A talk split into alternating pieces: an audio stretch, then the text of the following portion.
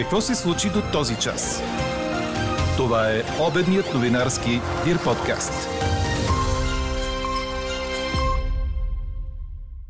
Напрежението между ДПС и премиера продължава.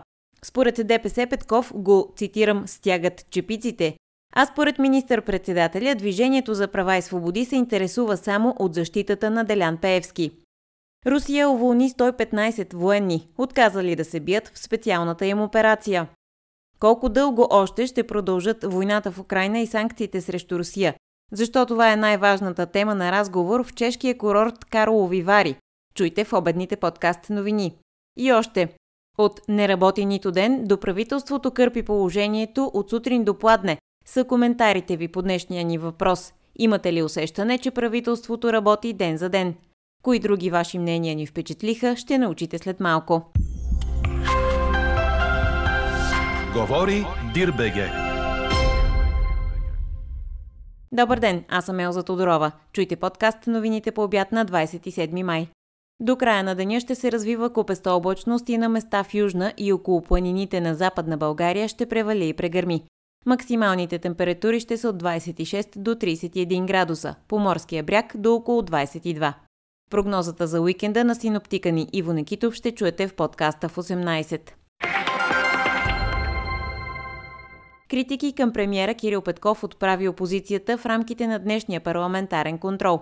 От ДПС попитаха защо правителството е разпоредило Националната компания Железопътна инфраструктура да подпише договор за финансиране на проект за над 166 милиона лева по оперативна програма без одобрение от Европейската комисия. Под въпроса са се подписали председателя на партията Мустафа Карадая и колегите му Делян Пеевски, Халил Летифов и Станислав Атанасов. При задаването на въпроса Атанасов отбеляза. Драги министър-председател Кирил Петков, няма как да не започне с отговор на думите ви, които отправихте днес към групата на ДПС, влизайки в залата, че ДПС сме станали много страхливи. Не познавате нито демократичната история на България, нито тази на ДПС. Моля за много конкретни отговори, а не да правим пак коментари на прогнозата за времето в Манитоба. Благодаря. След което премиерът Кирил Петков и депутата Станислав Атанасов си размениха още реплики. Тишина в залата. Тишина в залата, да. Уважаеми народни представители, това, което разбираме, че Движението за права и свободи единствено и само е фокусирано за защитата на един от своите депутати, Делян Пеевски. И цяла, всичките разговори, коментари а, и от трибуната, и по медиите са да застанат в пълна защита на Дилян Пеевски, Разбирам, че Движението за права и свободи това е единствения фокус, но мисля, че може да се фокусираме и в по-важни въпроси, освен неговата цялостна и пълна защита. Българското население знае защо го правите. Благодаря ви. Няма да спрем да ви занимаваме с законосъобразността и борбата с корупцията, които някакси вече взеха да ви убиват, като онези чипици от снимката. Но, Господин Анастасов. моля да знаете добре, че Движението за права и свободи ще защити всеки български гражданин, който е станал обект на вашата агресия и на кална кампания на вас и на кръга „Капитал“, ако ще да е от ПП. Защото знаем и за колеги от ПП, които са станали обект на тази агресия. Да, ние ще ги защитаваме. Всеки невинен, който е набеден, ще бъде защитаван. Това е върховенството на закона. Преди това в декларация от ГЕРБ също критикуваха управляващите и посочиха, че продължаваме промяната са се провалили в земеделския сектор. Председателят на групата на БСП Георги Свиленски определи като абсолютно неприемлив вариантът на български закон Магницки, подготвен от експерти от Министерството на финансите и на правосъдието. По думите на Свиленски, подобен проект не е коментиран в коалиционен формат нито в партиите и няма разумен човек в държавата, който да каже да на това. Съпредседателят на Демократична България Христо Иванов също каза, че такъв законопроект няма и няма да има и че изтеклите текстове няма да бъдат подкрепени от него и депутатите. Иванов смята, че текстовете се появяват сега, защото има хора, които се притесняват от още една вълна по Магницки. А от има такъв народ намират разпространения проект като абсолютен фашизъм. Вчера Българското национално радио публикува версия, с която разполага наготвено от управляващите проекто закон за мерки за превенция и защита на националната сигурност от рискове за економическата и финансовата система на държавата. Според него, нов междуведомствен съвет ще изготвя национални списъци на корумпираните по подобие на американския закон Магницки. Идеята била начало на Междуведомствения съвет, който ще брани държавата от рискове за економическата и финансова система, да застане министър Асен Василев. Какво още очакваме да се случи днес? В 17 часа днес изтича крайният срок за подаване на документи в съвета за електронни медии от кандидатите за генерален директор на Българската национална телевизия. На 29 юни СЕМ трябва да избере новия ръководител на обществената медия. До края на работния ден вчера в съвета за електронни медии все още нямаше внесена нито една кандидатура. 58-годишната жена от Бъркачево, обвинена, че изтезавала 10-годишно дете, вече е с отнети права на приемен родител, съобщи БНТ. Според прокуратурата, тя е заплашвала с убийство, нанасяла е телесни повреди и е изтезавала момчето, настанено в дома й. Самата тя отрича да е посягала на приемния си син, но признава, че го е наказвала. Случаят е от миналата година, но стана известен вчера, когато прокуратурата обяви, че е повдигнала три обвинения срещу 58-годишната жена. Предстои делото да влезе в съда. С момчето работят психолози. Испания обяви официално за първи открит случай на маймунска шарка при жена. Тя е от региона на Мадрид и е свързана с мъжете, при които първоначално беше открит вируса в страната. Здравното министерство започва информационна кампания, която цели да повиши информираността сред населението за предаването на болестта. Американският президент Джо Байден ще посети в неделя град Ювалди в щата Тексас, където преди дни 18-годишният Салвадор Рамос уби с полупневматична пушка 19 ученици и двама учители в начално училище. Мотивите на стрелеца за сега остават неясни. Известно е само, че е действал сам. Трагедията повдигна отново въпроса за законови промени, които да затегнат правилата за придобиване на оръжие. Първият опит на Американската демократическа партия обаче да реагира на масовите стрелби се провали в Сената, след като републиканците блокираха законопроект, свързан с вътрешния тероризъм, предаде Associated Press. Полско издание, позовавайки се на беларуската агенция Некста, твърди, че в Украина са доставени 14 штурмови самолета Су-25 от един от източноевропейските партньори. Машините пристигнали на части по суша. Изданието отбелязва, че броят на доставените самолети съответства на размера на българския флот Су-25 и припомня, че 8 от тях наскоро са били модернизирани от беларуски авиационен завод. На 24 май и американското издание Foreign Policy съобщи за пратка от самолети. България е единствената държава от НАТО, която разполага с самолет Су-25, отбелязва 24 часа.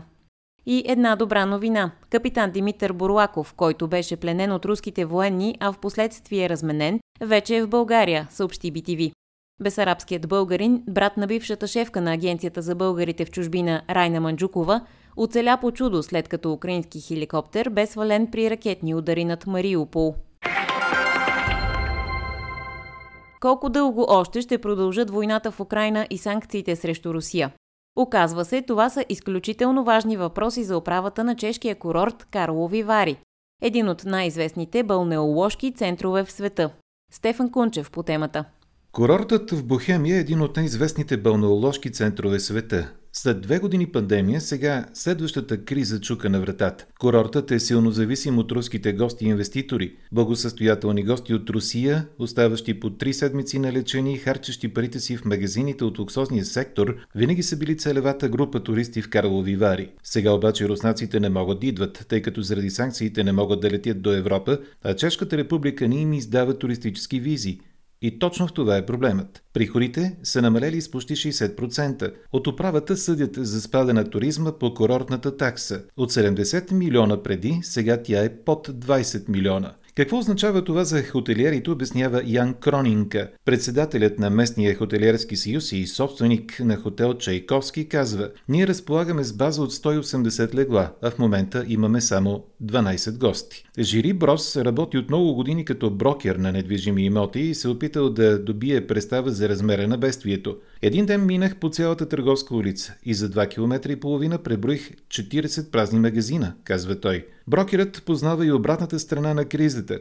През 90-те години на миналия век много руски инвеститори са купували хотели, къщи и апартаменти от части на завишени цени. Брос предполага, че от общо около 20 000 жилища в Карлови Вари, няколко хиляди са собственост на руснаци. Ако те решат да продават, ще загубят много пари но и чисто технически сделките са невъзможни заради финансовите санкции, които засягат също и дружества с голям дял на руските собственици. Ако те спрат да плащат месечните си вноски за поддръжката и ремонта на сградите, ще имаме голям проблем, казва брокерът. Според легендата, след лов крал Карл IV е открил първият топъл минерален извор на това място. Затова и той е наречен на краля, както и цялото населено място. Общо 12 са минералните извори, а бликащата от тях минерална вода е с температура от 65 градуса по Целзий. Но финансовите извори на Карлови Вари са заплашени от пресъхване. След около половин година ще видим кой и как е успял да оцелее.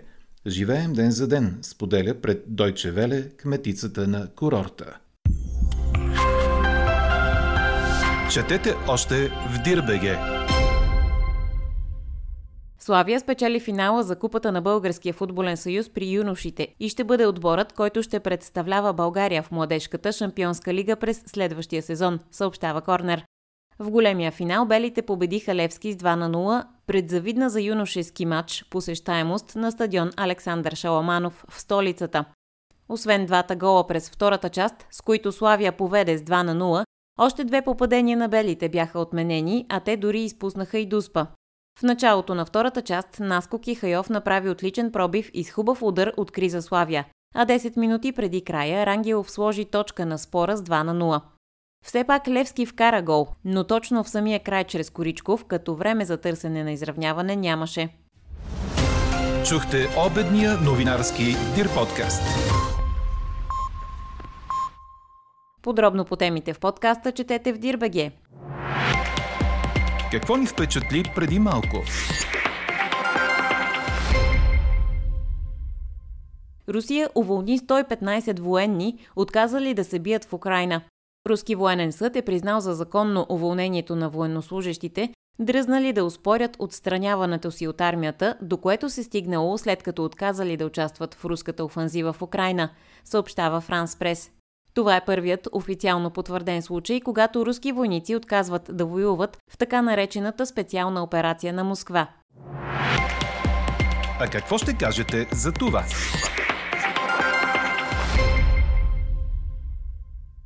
Имате ли усещане, че правителството работи ден за ден, ви питаме днес? До този момент превес имат отговорите да. Повдигаме въпроса след като стана ясно, че левите и десните искат да подпишат коалиционно споразумение с програма на правителството, която да пребори хаоса в управлението. Надявам се в рамките на следващите седмици да можем да излезем с програма, за да не изглежда в очите на хората, че работим ден за ден, коментира заместник шефът на социалистите Кристиан Вигенин. Ето и коментарите ви по темата. Те са в посока, че правителството изобщо не работи или ако го прави е за чужди интереси. Ако правителството спре да работи, шансовете за просперитет на България ще нараснат чувствително, пише наш слушател. Друг добавя, няма значение какво чувство имам при положение, че съм убедена, че правителството не работи. Чете ми следното мнение. Кабинетът много говори и ако говоренето се приема за работа, в такъв случай не работи ден за ден, а дългосрочно. Анкетата продължава. Гласувайте и коментирайте в страницата на подкаста. Експертен коментар по темата ще чуете във вечерния ни новинарски подкаст в 18. Слушайте още, гледайте повече и четете всичко Дирбеге.